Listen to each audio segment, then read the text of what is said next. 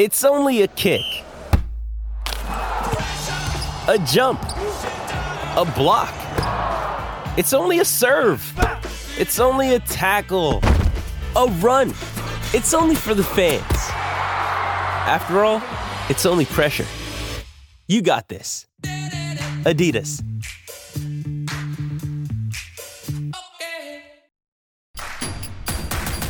Introducing Royal Caribbean's newest ship, Icon of the Seas, the ultimate family vacation.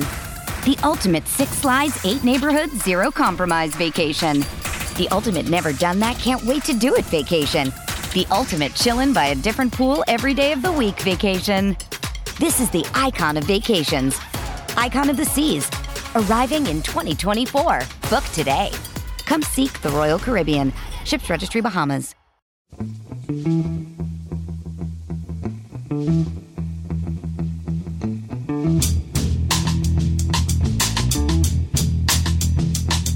Hello and welcome to The Price of Football, the show that looks at the money behind the beautiful game and is happy to confirm that no animals were harmed during the making of our last pod, despite what Finley would have you have you believe. I'm Kevin Day, and uh, the chuckling person in the background is Finley's owner, Liverpool University's Kieran Maguire. Kieran, you sent me a photograph of Finley. I've never seen a sadder looking dog in my life. if I didn't know that that dog was spoiled rotten and had wonky chomps and champagne flavoured snacks on a daily basis, I'd, I would have, I'd have been sending for the RSPCA, Kieran. I really would. Yes, he well, if he doesn't get his walk, Kevin, he, he does put his foot down and uh, he gets very arsey.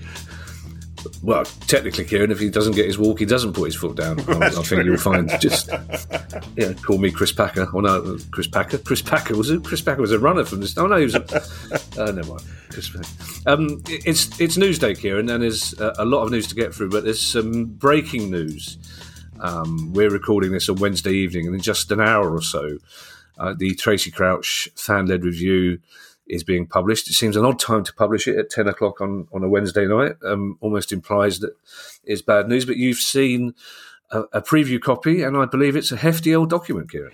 Yes, there's. I, I can't say anything precisely yeah uh, precisely now, but yes, 160 pages. An awful lot of hard work has gone into it. Uh, Tracy Crouch and her team have been very thorough. I think they've very been very measured, and uh, I, I suspect that the majority of fans will be uh, in favour of what they hear and read over the next uh, few days.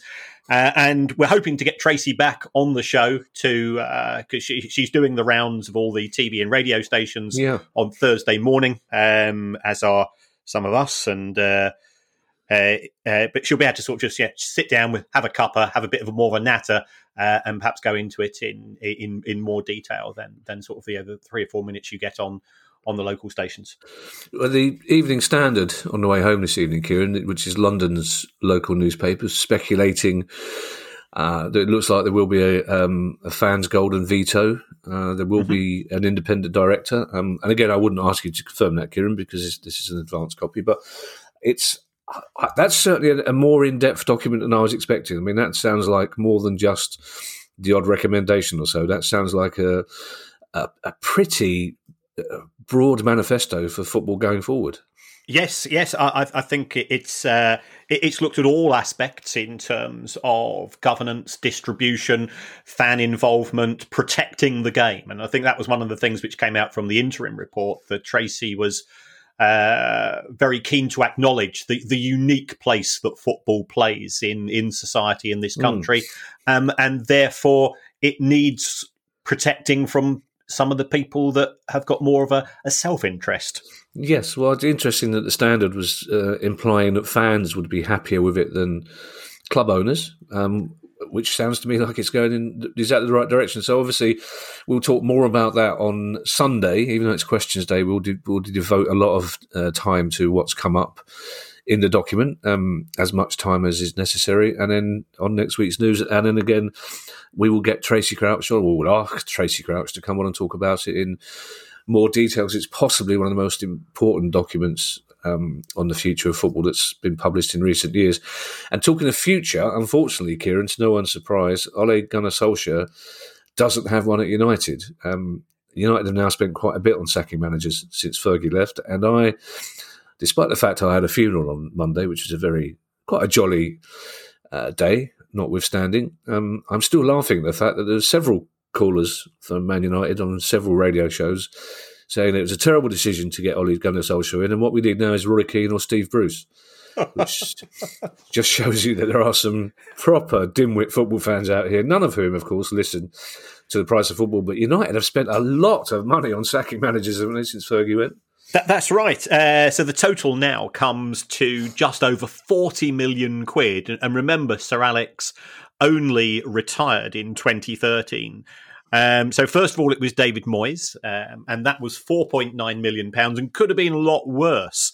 Um, but I believe that there was a clause in his contract. He actually signed a six-year contract, uh, David Moyes. So, you know, under normal circumstances, they would have had to pay up the whole amount. But there was a clause in the contract uh, along the lines of if Manchester United do not qualify for the Champions League, then they only have to pay him up one year's worth of money. Mm. So, so that but that was four point nine million. Then, then we had Louis Van Gaal, who who um, was, was, sacked. Was it the same day that he won the FA Cup? Yeah, uh, which, after certainly. Yeah, yeah. So that's that's uh, a bit classy from the Glazers. That was another eight point four. Uh, Jose, Mr. Mourinho, should we say, uh, and his entourage um, got just shy of twenty million pounds. And if the figures are to be believed, and we'll have to wait for United's ne- next set of quarterly accounts to confirm this, um, Ole Gunnar Solskjaer, seven and a half million pounds. Um, and and yet, you know, I've read some of the stories that if United had lost two one on Saturday, he'd probably still be the manager now um, yeah. instead of 4 1. You know, that's the precarious nature of football. You know, and, and everybody says he's, yeah, you know, what a nice guy he is. Um, nice guy doesn't make you a good man manager necessarily. Uh, it doesn't mean that you're a bad man, man manager. Of course, I've worked for worked some, some really nice people, um, but yeah, if I, I, guess you know if if you're being brutal, if if you take a look at you know, Pep Guardiola, Jurgen Klopp, you know, Thomas Tuchel. You, you listen to them speak after games. You look at the the tactic, the technical and the tactical parts of the way that they deliver their team, and mm. they all gave the impression of being chess grandmasters. Whereas, you know, I'm not trying to be nasty to the guy, but Ole Gunnar Solskjaer, he sort of had that expression after a match that he'd he'd just beaten his dad for the first time at KerPlunk and was delighted with himself, and uh, he, he just wasn't at the same level, unfortunately. But he's, he scored in the Champions League final, Kieran. So obviously he's going to be a good manager. It's uh, unfortunately this is not this is not a pod where f- talking about football is encouraged. Yeah, yeah. Uh, bizarrely, but I think you're right. I think it's not just that they lost four one; it's the club that they lost four one two, and the nature mm. of the defeat. And Harry Maguire, God love him, causing the nation some hilarity by being yes. sent off very quickly. And, and, I noticed he didn't hold his hands to his ears as he was trudging off after the second yellow card. But I mean, United are about to spend more money because they've made this bizarre announcement that they're, they're, appointing an interim manager until the end of this season and then looking for another manager. And, and some of the names being thrown about as interim manager are, are some of the top names in world football. So if, if you're getting them in as a temp, that's going to cost them a lot of money, isn't it? It, it, it is. Um, but you've you've got to couch that in in the perspective of qualifying for the Champions League for a club of Manchester United stature is worth the thick end of fifty million quid. So if a manager comes in, does a good job, but yeah, but but what happens now? They they've got an interim interim manager in Michael Carrick. Well, he's won his first match. They've got Chelsea on this weekend. What happens if if they turn Chelsea over? You know, where does that leave them? Um, and yeah, I, we, we teach management strategy and theory at university and this is a football club that doesn't appear to have a strategy. Yeah. And, and it's you know, it's Manchester United. It's a half a billion pound a year business, and mm. Uh, it, it's it's a textbook way of not of how not to run things.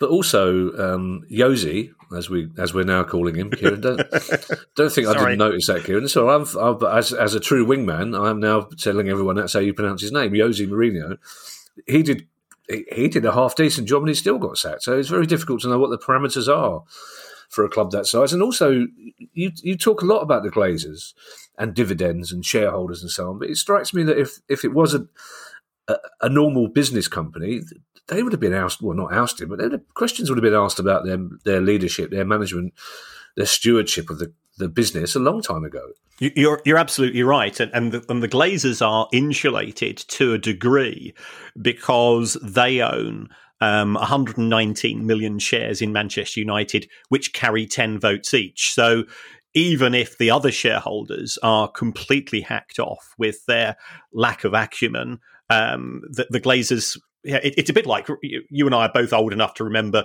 trade union conferences going way yeah, back, yeah, where, yes, where, one bloke would stand there and says two and a half million votes, and you go what? Um, and, and, you can be as useless as, as you want.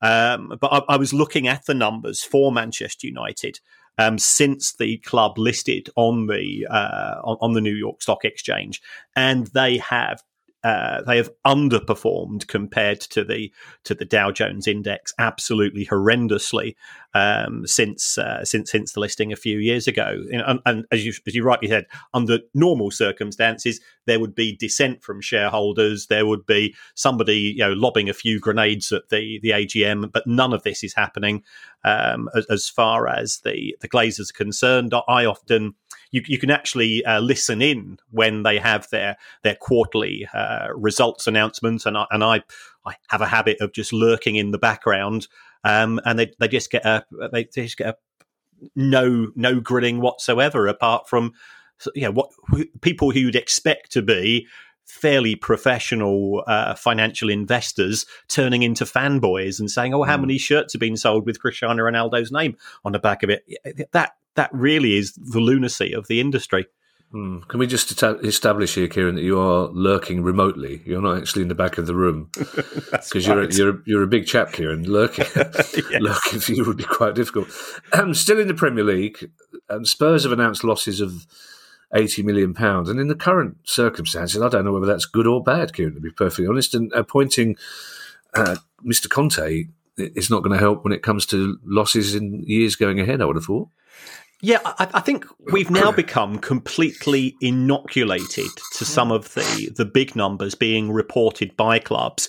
It, it's certainly Spurs' biggest ever losses. Now, there's there's a, there's oh yeah by far, wow. but there's an elephant in the room in the shape of last season they had two million pounds worth of uh, gate receipts coming in from effectively just from one match, um, compared to 120 million in a non-COVID season, right? Um, and that had a had a, a, material impact. That also significantly allowed them to reduce their cost base because they weren't using stewards. They they they, they had a lot of cost reductions uh, in matches in terms of security, stewarding, c- catering, employment, and so on. But uh, it, it's it's a big number. Um, and, and, I think some of the other issues were sort of causing eyebrows to be raised.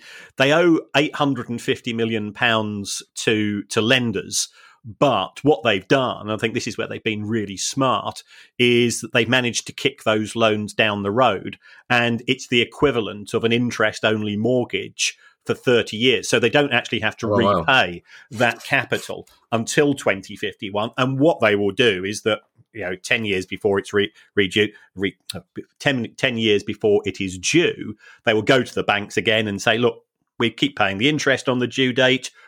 Will you will you uh, refinance the loan?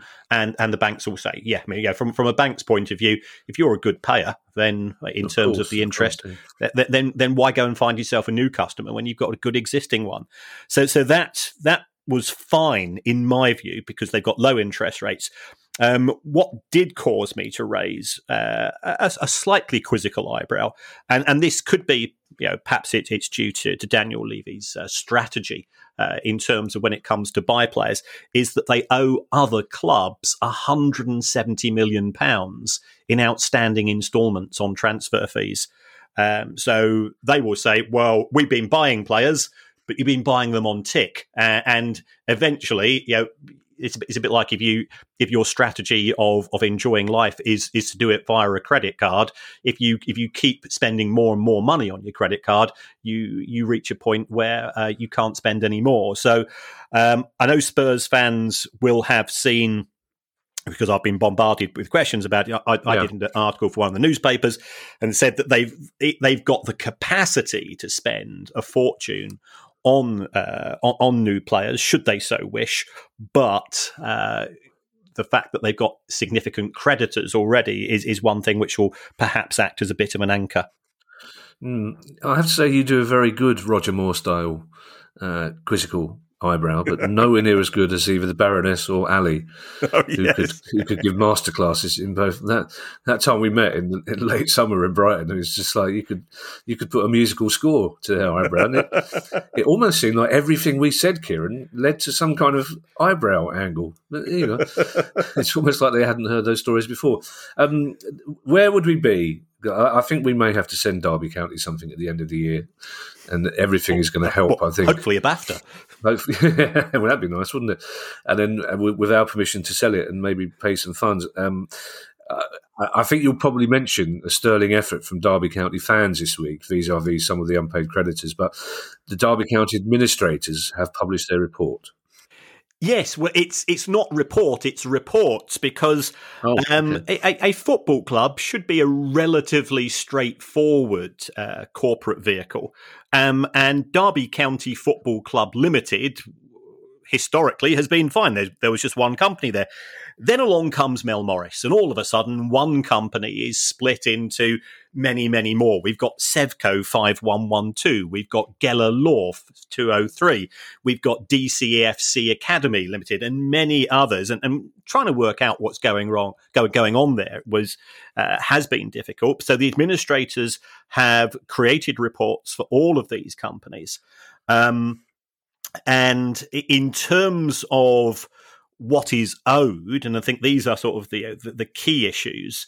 Um, first of all, we have what's referred to as secured creditors. Now, a secured creditor, um, under the effectively the rules that we have, normally has to be paid off hundred percent before the the unsecured creditors, the people the people that supplied Mel Morris with goods and services mm. in good faith. Absolutely. Okay, so these people have got to get 25% to avoid Derby County having another points deduction. So we've got Michael Dell's lending vehicle, MSD Holdings.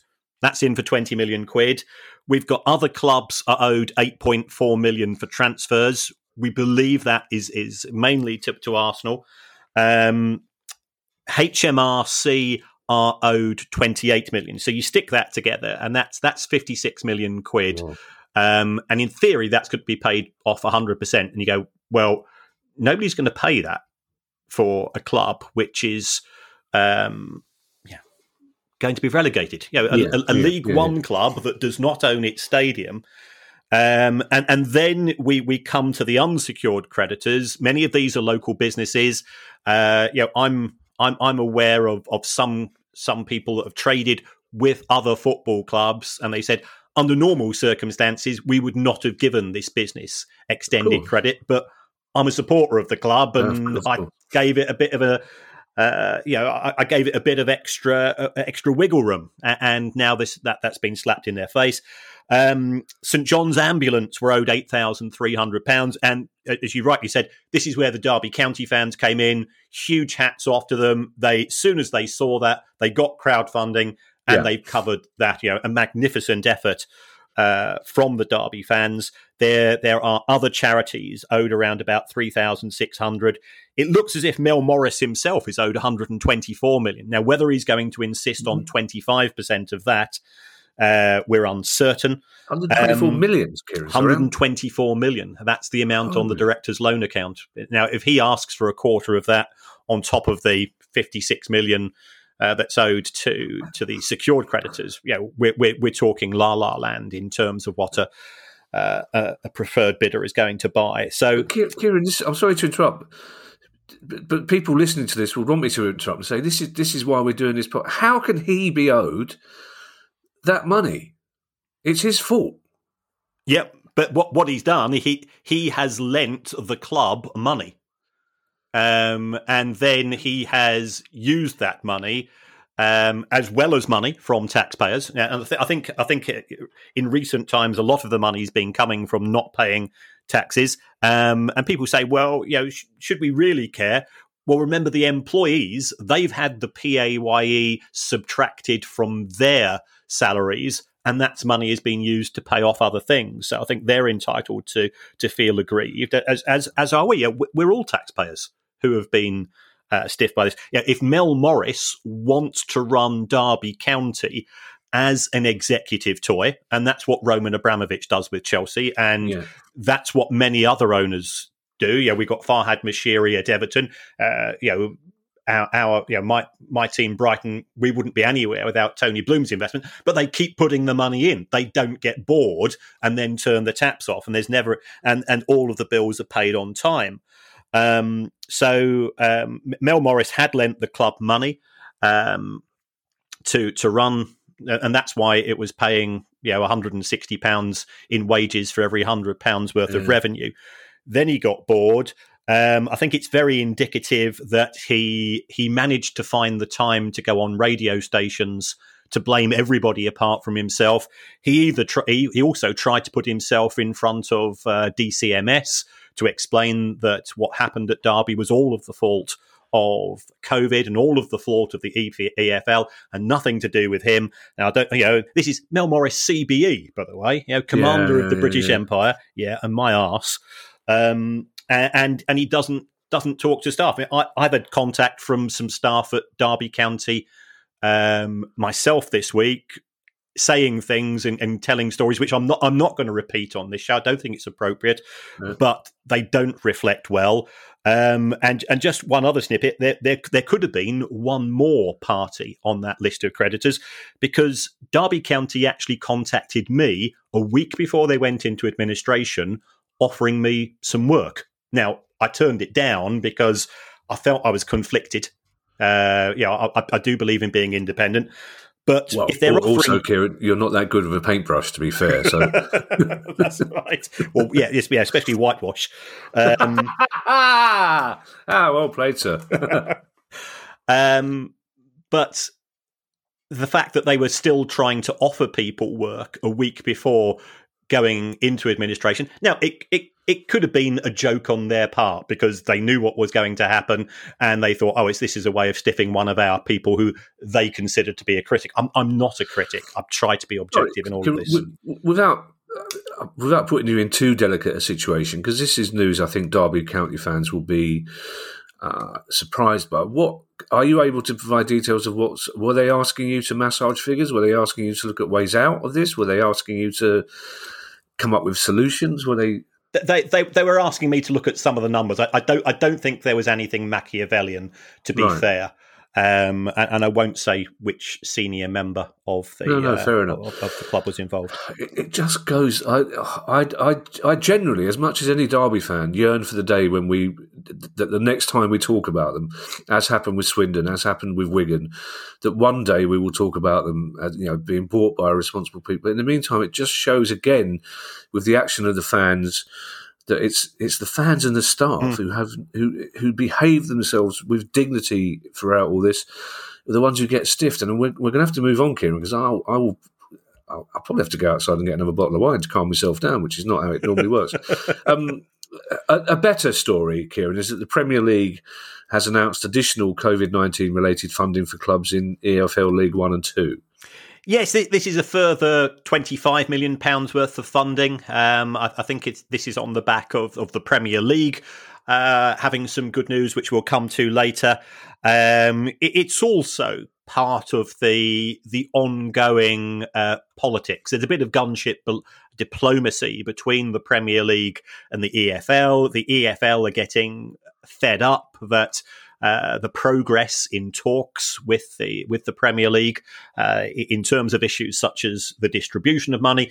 That progress seems to have stalled. Now we, we don't know how much that's got to do with uh, Gary Hoffman now leaving, mm. um, but you can understand it from the EFL's point of view. So the the Premier League can now come out with a big announcement: we're giving twenty five million pounds to the clubs in League One and Two. Now those clubs are going to be grateful. Yeah, they're going to be grateful for any money yeah, from course. any source, um, and also to give the Premier League some, some credit, didn't have to do it. So yeah, you know, yeah, it, but so it has done. Um, so it will help those clubs in the lower divisions, um, and uh, you know, hopefully uh, an improved distribution model, um, both within uh, within the Premier League, between the Premier League and the EFL, and within the EFL, and also between the EFL and the National League uh, will uh, will will come forth in, in due course. Kieran, we've we've often talked about the way the Premier League works, and that you know that the Premier League is basically a conglomeration of the clubs that are in it in any given season, and this whole thing about the 14 vote majority. So, will a club have come up with this idea and then it would have been voted on? Well, the Premier League have just said, look, we think this is the right thing to do, and then put it quietly to clubs for, for a kind of thumbs up, or is this the sort of thing that the Premier League, as a as an institution, can do off its own back? No, it would have to be voted through. I mean, there are right, monthly right. meetings um, of chief executives of the Premier League, and Richard Masters and Gary Hoffman will be there, and you know, other officials as well. Um, and they will make recommendations, or it could be that an individual uh, club chief executive or, or, chairman or owner will will put this forward as a suggestion for you know it, it will be on the on the agenda for the meeting. Uh, right. Um, right okay. so, so that's the way it tends to operate, and yeah, it's it's it's an extra. Yeah, it works out about an extra half a million pound per club, and I'm I'm sure that that, that money will be uh, yeah, spent wisely. Um, well, you know, I'm actually I'm actually really pleased to hear that, Kieran. It's it's a it's kind of a chink of light, in essentially a, a, little ray of goodness, if there is such a thing that the Premier League clubs have agreed to that. So that's that's that's all the the Derby anger is still there, but it's dissipated slightly by the, that Premier League news and by the fact that it turns out I do have a bottle of wine in the fridge in my office. I don't know. I don't in the kitchen together. Um, and uh, clubs in League One and Two, two of them, Portsmouth and Rochdale, have issued um, new shares. Portsmouth have issued quite a lot of them. Yep, yeah, this is a surprise. I, I think some Portsmouth fans have been a bit disappointed with the uh, with the new owners because. Mm. Um, yeah, we all hope that new owners are going to be sugar daddies and are just going to say, "Hey, uh, or mummies, hey, or mummies. oh yes, yeah, sugar mummies." Um, and, and come in and say, "Here's a blank check. Go, go and have some fun with it." Uh, uh, and Michael Eisner ha- has not proven to be such a person. I think he's been very cautious. Um, but th- this is new new shares. Um, it's five million quid's worth, and my understanding is that the money is going to be focused on infrastructure projects uh, at at Portsmouth, and, and that was certainly one of the problems the club had under a series of uh, owners that that treated Portsmouth Football Club as a as a glorified toxic pass the parcel and yeah, going from yeah, owner yeah. to owner. And of course, if you're doing that, if you if you if you're trying to flip it very quickly, the last thing you're going to do is to spend money um, on on facilities. So, so that that is good. I mean, I, I probably had my worst ever football experience at Portsmouth. Uh, we they, they beat us five one. It, it was it was the away end was uncovered. Pissed down for ninety minutes. Mark Hateley scored a hat trick, and then we were kept in by the police. Yeah, yeah. Uh, for half an hour after the ground, it was continuing to rain, and they all had their, you know, their big, uh, their big capes that they used to wear those days, and they were, yeah. they were, they were chuckling away, singing five one, five one to us, and we, yeah, sometimes you've got to go and suck it up. Um, and then I thought, yeah, and I thought, well, at least, uh, yeah, because Portsmouth is quite quite a lively place. Um, I, so I, you know, it's quite often, Kieran, that you know, London football fans or Southern football fans will, you know, people will say, "Oh, going up north." On a Tuesday night, it's like, yeah, that, that, that's one thing. But going to the island, as they call it, yeah. it's, it's, it's a robust place to go and watch football. Yeah, yes, you're quite right.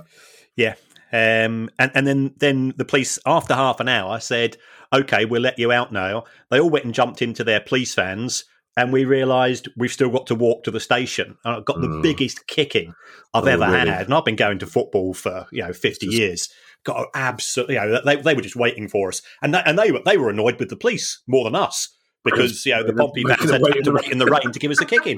So they, they really put their, their back into it. Yeah, we shouldn't be laughing about this sort of thing here. But yeah, younger fans need to know that's how things were back in the uh, uh, quotation marks, good old days, close quotation marks. Yes.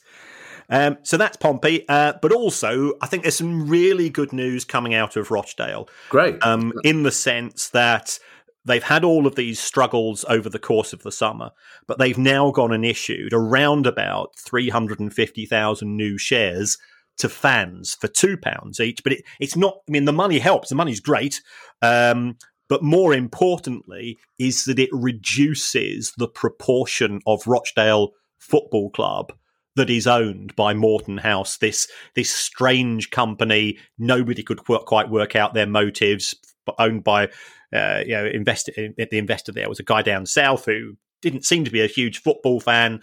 Um, but I think his investment, if you know, if you issue more shares to everybody else apart from him, it uh, it dilutes uh, his his control, his influence on mm. the hmm. club, and, and, that's got to be a positive. And you know, to every Rochdale fan who, who's found you know a few quid here and there because they love their club and they bought into this scheme, uh, hat doffed, just as it is doffed to those Derby County fans. Yeah, and I, I feel we should point out, Kieran, that. Um, 99.9% of Portsmouth fans are as funny and generous as the fans of every other club. Um, in particular, I remember one particular match of the day filmed at Portsmouth when I was with six Portsmouth fans in a pub, um, possibly for longer than we should have been, considering it was a professional engagement. But they refused to actually say the name Harry Redknapp out. They wouldn't say it out loud, so they found various euphemisms, some of which were broadcast, all, and some of which weren't. Sandra's husband, Jamie's dad, Cockney, whatever. Um, and also, I think we should point out, Kieran, that club owners can identify as um, either sugar mummy or daddy, as as, as they yes. wish. Yes. In these thankfully more enlightened times.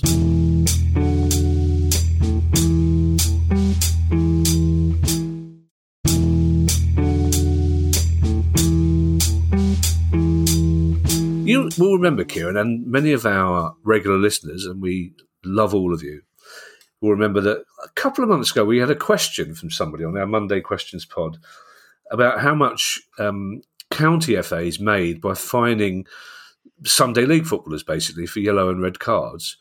And, and we couldn't actually find out the exact amount, but I speculated it wouldn't be much because if memory served me, none of us ever paid the fine that we were sent. But it turns out we discovered that county FAs are actually making millions, Kieran, from fining amateur players. Yes, this is work which has been done by the, the journalist Sam Cunningham, and yeah. uh, I, I, believe that there is now an admin fee. So you are given an automatic twelve pounds if you got a yellow, forty five pounds if it's a red. Um, and th- th- we're talking about amateur football, yeah, amateur football run by volunteers, mm. um, but also involves kids.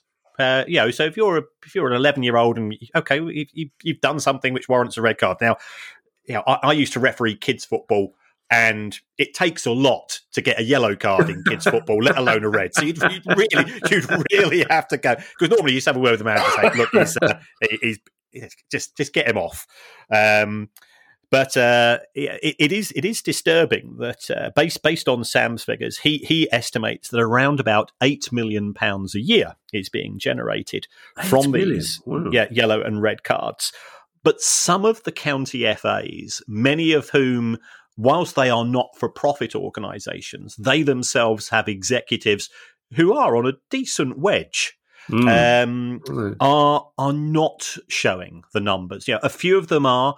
Um, I think uh, Essex uh, County FA that that was one of the FAs, uh, the county FAs that was seemed very reluctant to disclose information, and uh, somebody who was involved in football there tried to find it out, and he had to go and sign an NDA. And you're going, well, hold on, this is amateur sport. You know, th- yeah. we should have transparency and openness and communication and governance and all of the things which you know, the, the reason why this show's still going is because you know, we we've we've found that we're not alone in, in having these views. But when the football associations themselves, who we've always traditionally thought of the good guys in football. Yeah, we don't yeah. necessarily think that some of the the people connected to the professional game uh, in terms of ownership and, and, control are the good guys, but we'd expect the the county FAs to be. Uh, on the on the right side of the Angels, they seem reluctant to uh, to give this information out as well, and I and I, I, just urge them to do so. There's there's nothing wrong with being transparent. You, you will not get you will not get slaughtered for it. You're being open. You're being honest.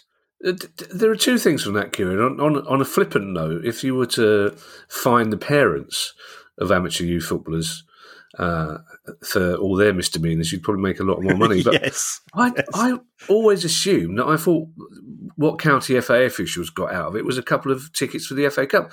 I had no idea that county FA officials, some of them, are being paid. Well, I, I, think to be fair, m- most of the Blazers who we you know, who we, we regard to you know, as the Blazers, I think they, they do it either for the love of the game or, Yeah. as you say, uh, you know, to get FA Cup final tickets. And I know I've, I've got FA Cup final tickets as a referee in in, in way way back when as well. So you know, it, it does it, it, it is actually one of the good things about English football. Um, but uh, th- I think some of the the FAs do employ professionals who who are uh, getting rewarded for it, and and that in itself is fine. You know, if if they can run the, the, the football associations on a more professional basis, and therefore they the, the the net position is that there's a financial benefit to the local county FA, that's grand. But they still need to be open. Mm. So you you may say it's a good thing, Kieran, that you got tickets for an FA Cup final, but much as I love you, I'm going to say shame on you, Kieran Maguire, for getting two tickets for taking the tickets out of two dedicated fans who couldn't get into an FA Cup final because you blew a whistle at a couple of kids' games on a Sunday. That's not right, is it? I well, just- you, you, a side of you, yeah, yeah, I'm, I'm, I'm, I'm, I'm on the side. I'm a wrong uh, but it was the, it was the, it was the Paul Gascoigne uh, red card. Uh, sorry, Oh, Paul? Oh, Gascoigne fair enough. Yeah, versus the- Forest FA Cup final as well. Absolutely Yeah, cracking match. Yeah, wasn't that the semi final? Or was that the final? No, no. So it was the final where remember he he Oh, he got injured, ma- didn't he? With he injured Gary Charles, yeah. Gary Charles. Yeah, that's right. And Spurs of won course. two one. No, absolutely. Oh, yeah, because they beat Arsenal in the semi final, didn't they? Of Yeah, course, yeah. Um, further up the scale, but uh, with a slightly amateur, shambolic tinge to the story still, the National League may end its contract with New Balance early after the company failed to provide enough match balls. And this, and it's not just the word balls that made me laugh there, Kieran, but it, there's a certain carry on sitcom element to this story, isn't it? The one thing you'd expect a ball company to do is to provide balls. Yes, yes. So uh, New Balance signed a deal with the National League. I think it was a three-year deal for footballs and training kit, and there's not that much that goes into making a football, is there? You know, it's I wouldn't have thought so. No, No, a small, a small child in Bangladesh with nimble fingers, maybe I don't know, but um, Um, and by all accounts, from the very start, uh, New Balance have struggled to uh, to deliver on time. Um, it looks like a further two thousand footballs are required for the remainder of the season. I'm going two thousand football. That, Oh, to me, that seems a lot. Yeah. But uh, th- that that uh, Kieran, Kieran, is- is- I can I can hear it in your voice. Say it, get it get it off your chest, Kieran. The universe won't be pleased until you say that's a lot of balls. You, I know you're. I know you're. I know- you'll say if you don't, you'll wake up at three o'clock in the morning going, "Oh my god, I didn't say that tonight." I had the one chance I've ever had to properly say it's a lot of balls without producer guy telling me off, and I didn't do it. Take the chance, Kieran. Liberate yourself. that- well, that that is that is a magnet. You know, it's a, it's a nice round number as well. It's a nice round balls number. That's my fault. um, and know we're, we're almost at Christmas, and, and they have promised they have promised a, a delivery for December, uh, and if they fail to make it. Uh, if they fail to deliver on time, it looks as if the National League are going to rip up the contract wow. um, and they're going to go on a ball hunt. Okay. There- There'll be there'll be more of this balls to come, I imagine. Oh, bye bye BAFTA yet again. There's always the moment. That's it. That's this week's one, isn't it? Um, you mentioned earlier, Kieran, that there was there'd been some good news for the, the Premier League, and um, looking briefly at the fact we've only got a couple of news stories left, this must be it. Um, in the United States, NBC has retained the rights to show Premier League games for another six years. I mean, that's we talked about. Um, uh, women's football selling their rights abroad and, and the confidence that showed in that as a dreadful word product. But a, a six year contract for the Premier League is a, a big show of confidence, isn't it, for that dreadful word product? Yes, yes. Uh, it, I, I think this went two or three rounds in, in terms of negotiations with a series of broadcasters, which is great because it, it meant that the Premier League was able to uh, let the, uh, the the interested parties bid up the price. Um, it's gone for two billion pounds, which is Whoa. doubling the money i i compared to the last deal. Um, which is which is good news, of course, for Premier League clubs. They will get uh, by my estimation, you know, between around about 14 and 29 million pounds a year each. Wow. Um, and this is you know, the the international rights used to be distributed evenly between all 20 teams, which Yeah. which is great. Um, but a few years ago, the uh, let's- call them the greedy six, whatever you want to call them, the big six, um, they started making their well, you know, we're we're the uh, we're, we're, the driving force behind mm. behind the interest in the Premier League, which nobody denies. Yeah. Um, and therefore, if you uh, if if you don't give us a greater share of that money, um, then we're, go, we're going to go off and form our own league, uh, mm. Super League. So so this was one of the the Super League threats that worked in their favour.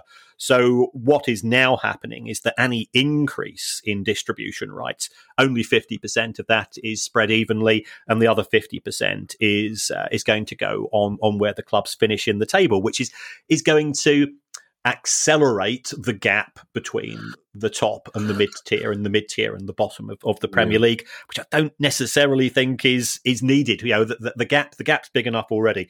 Um, but it but it is great news, and uh, NBC have got both the English and the Spanish language versions of this. Oh, um, okay. Audiences for um, Premier League matches are up 14% this year.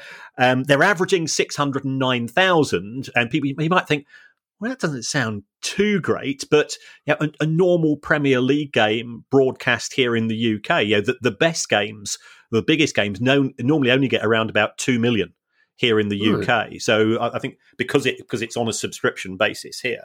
Uh, so so those numbers are, are, are pretty decent, uh, and um, there's also um, a, a, sort of a loop effect with with the success of Ted Lasso. Uh, it has driven increases in interest. Oh, sorry, sorry, we don't talk about we've, the program. We've we? talked about we've talked about this before, Kieran. Yeah. Yes. Okay. Um, Six hundred thousand. Um, for those of you who are new to the thing, Ted Lasso um, asked me to uh, not even audition. They asked me to play the part of myself, uh, and then I didn't get it. Somebody else played the part of me. But um, six hundred thousand, Kieran. Uh, that doesn't sound a lot actually for a country with a, a, viewing audience the size of America. But I'm guessing advertising within that they'll sell, they will be selling a lot of beer and pizza ads within that. I, I would imagine. Yes, so it, it's it's a really good demographic uh, in two ways. First of all, it tends to be um, younger a younger audience with disposable income, but also from from the perspective of the broadcasters, because the matches are taking place in UK time. It doesn't take audiences away from the NBA, the NFL, and so on. so therefore, yes, yeah, you, you, can yes, have, a, yes, you can have a match at three o'clock and a match at five o'clock from yeah. the Premier League, um, and what we're now seeing is people going to the bars, getting to the bars in New York at 10, 10, a.m. for a Premier League game, another one at midday. And by the time the American sports come on a bit later, they're absolutely rat assed. Um, yeah. But they're but they're still paying. Uh, and and it and it works as sort of a seamless for for both uh, hospitality uh, providers, you know, the, the, the, restaurants and the bars and so mm. on, uh, but also for the broadcasters because it gives them a product, horrible word, um, that, uh, that, they, they can spread over the, the, a longer period of time. Yeah, and I understand from friends and family in America that the, the coverage is actually very good. Yep. The, the um, and the pundits and the commentators are very good as well. Now we um, we singularly failed to get through the New Balance story without mentioning balls quite a lot. Let's see if we can get through this story about a South American country without using the word Brazilian too many times. and when I say we, Kieran, I mean you because I'm not going to use it in the story. Rick Parry, uh, oddly, has helped Brazilian clubs secure a private, and that's that's clubs in Brazil, not a, as in a lot of clubs. He's helped a Brazilian clubs. Um, he's helped Brazilian clubs secure a private equity funded breakaway league. Yes, well, this is this is a proposed league, but um, what happens is uh, the issue with football in Brazil is that the National Federation, the CBF, you know, and we we've grown up with those letters, haven't we? Never quite knew what they sure, meant, yeah, yeah, yeah. Uh, but yeah, we've we've always seen them proudly displayed on uh, on Brazilian shirts. Um, arguably the best international shirt in the world, Kieran. Oh yeah, yeah, yeah, say, wouldn't you? Yeah, I'm I'm I'm there. With Certainly you. for our generation, yeah. Um, has uh, has controlled the uh, domestic club game as well. Uh, now, if you think about in here in here in the UK, we've got the Premier League, which was which is separate from the Football Association, and they they do different things. The argument put forward by some of the clubs is that there is so much focus in Brazil on the national team by the national federation that the the domestic game has been left to wither on the vine, mm, and nice. uh, yeah. the clubs aren't making enough money, and uh, it's it's poorly governed. So um, they, these proposals is that there are some US private equity companies, and I always get very twitchy as soon as the words private equity are mentioned in the context of sport because mm. all they're interested in doing is slashing costs, making the most of existing assets, and getting out of the uh, places mm. in due course as a rule. But it looks like they they are willing to put in between 750 million and a billion dollars um, to, to set up a prospective breakaway league. They say they want to do it with the blessing of the CBF, but sometimes you know that, that blessing can be a little bit a uh, little bit distanced, um, and uh, we, we could see a, a new form of uh, Brazilian uh, club game, uh, similar perhaps to the Premier League? Could it be similar to the Super League? We don't know the exact details, but the, but by all accounts, all of the clubs are are willing to sign up for this uh, if uh, if they don't get what they want from the CBF. Okay. Now, our penultimate story, Kieran, has a, a concept that you have explained to me before on air, but still there are three words I understand in this news story, and all of them are within the, f- the, first half of the sentence. Barcelona have ended their partnership with non fungible token marketplace Ownix. yes, um, and and, I, this... I recognise that chuckle you get so with that. Oh, he's an idiot, but I quite like him. He, no, he, can, no, he, can no, read, he can read words off a page quite well, but bless him, he doesn't understand the grown-up talk. well, this this is something which has, has come and gone very very quickly um, indeed. Barcelona announced this deal with this company called Ownix um, early in November, and let's face it, it's only the twenty fourth today. Um, and this was for a series of, and I quote, digital, did, sorry, digital collectibles where you take ownership of a photograph or a piece of video which uh, is is linked to memorable moments in the club's history. Um, and, and, this is what a, a non fungible token is. Uh, it, it's effectively saying that the club says uh, you now have ownership to Lionel Messi's first goal in the European mm-hmm. Cup final in uh, in 2009, um, and we're going to say that we're, go- we're, we're we're going to give you a certificate of ownership of that. Um, and you get people going, well, hold on, I can watch that on YouTube anytime of the one. Yeah, yeah. Yeah, well, yeah, but yeah, but you now officially own it. So it it is it is it is magic beans.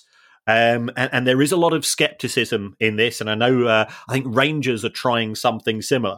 Um, whether it's going to work or not, certainly these companies they are trying to get legitimacy uh, through football, um, and and they don't like criticism. Um, I, have I've been invited to a match uh, by one of these organisations because apparently I don't understand what they're trying to do. I think what they're trying to do is to make some money. Um, if anybody understands it, it should be me that gets invited because I, gen- I generally don't understand what's going on. When you, Kieran, when you say they they own it, and I'm sure I asked this before, they they don't own it in any copyright sort of way, do they? It's, it's not like me buying the Don Rogers first goal for Palace against Everton and go right. If anybody ever wants to use that on the big match revisited, they've got to come to me for the rights or permission to use it. Is it? That you're absolutely right. Um, all, all that happens is that you are getting a certificate, a certificate of, of the event. So you know, let let's say let, let's say that, that Palace win the FA Cup this year, and you Next get you, you you are given the shirt by the club of the guy that you know of the player that scored the winning goal and a certificate of authenticity. Now that's actually worth quite a lot.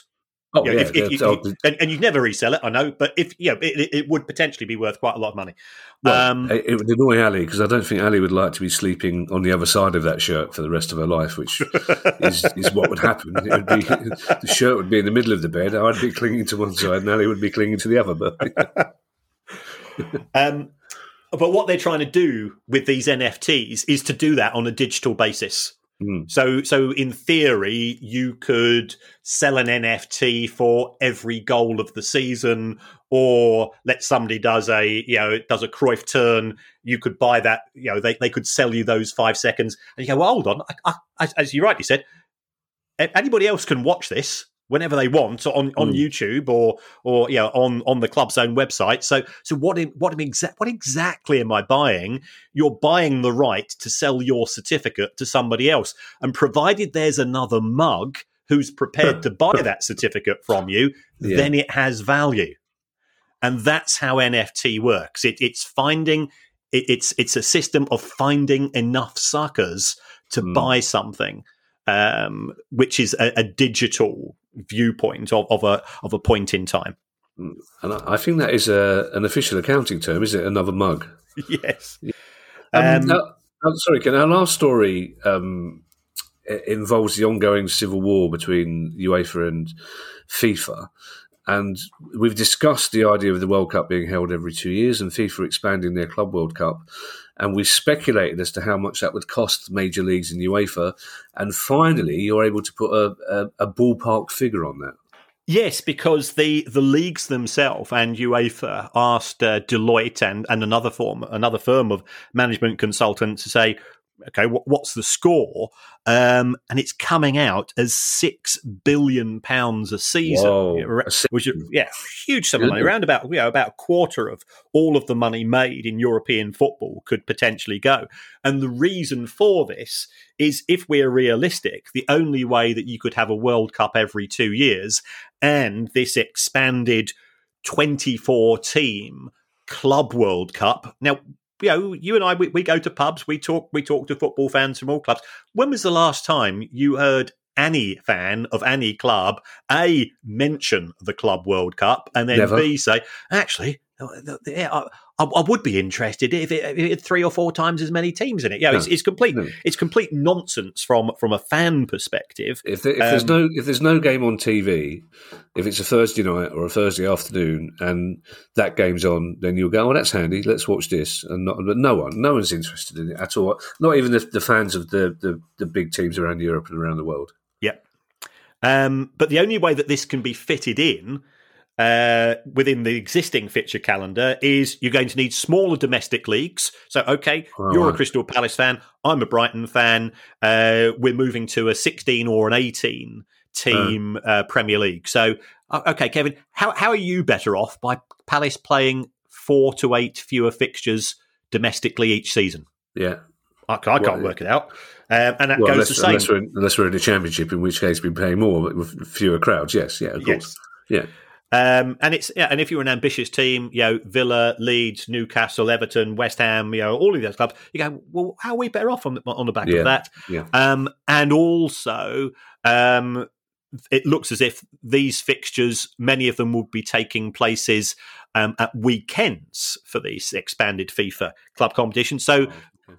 Premier League matches would have to move to midweek fixtures, which smaller crowds, more difficult if you've got kids. You know, all, all of it is uh, is bad news. So this is clearly part of the ongoing power struggle and money struggle between FIFA and UEFA. There's there's no doubt that Infantino and Ceferin uh, are, are, not big pals, um, and it's it's sort of gunship diplomacy between FIFA and UEFA. Mm. Well, if you would like to make a small monthly contribution to our always free to air pod, then please go to patreon.com slash price of football and we'd be very grateful if you did do that. But if you didn't, we wouldn't mind at all as long as you keep listening. And if you have a question you'd like answered on the show, and Monday is our questions day, email us at questions at priceoffootball.com. And in the meantime, I shall hand you over to Mr. Kieran Maguire for his customary farewell. Well, um, thanks again, folks, for all your feedback. Uh, if, if you want to support the show, myself and Kevin, we don't quite understand how this works, but nope. producer guy does.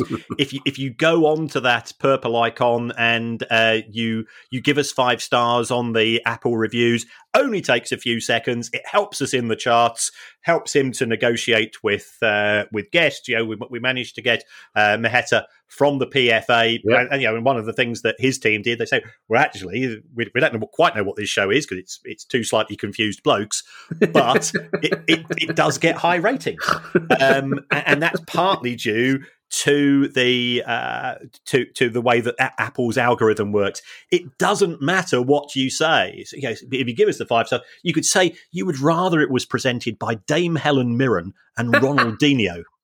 Now, I'd, I'd, listen to that. I, I, think that'd be a fascinating show um, than than us or or Doris Day and Harry Maguire. You know, it really it really makes no difference, but it does help.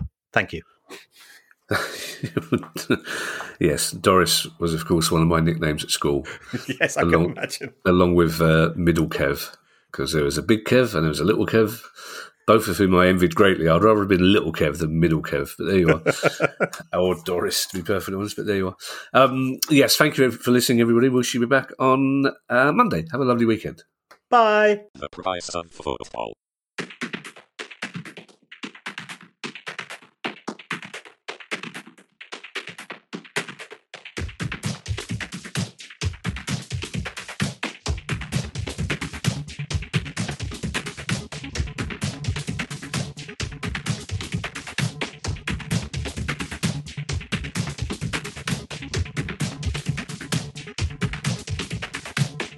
Football.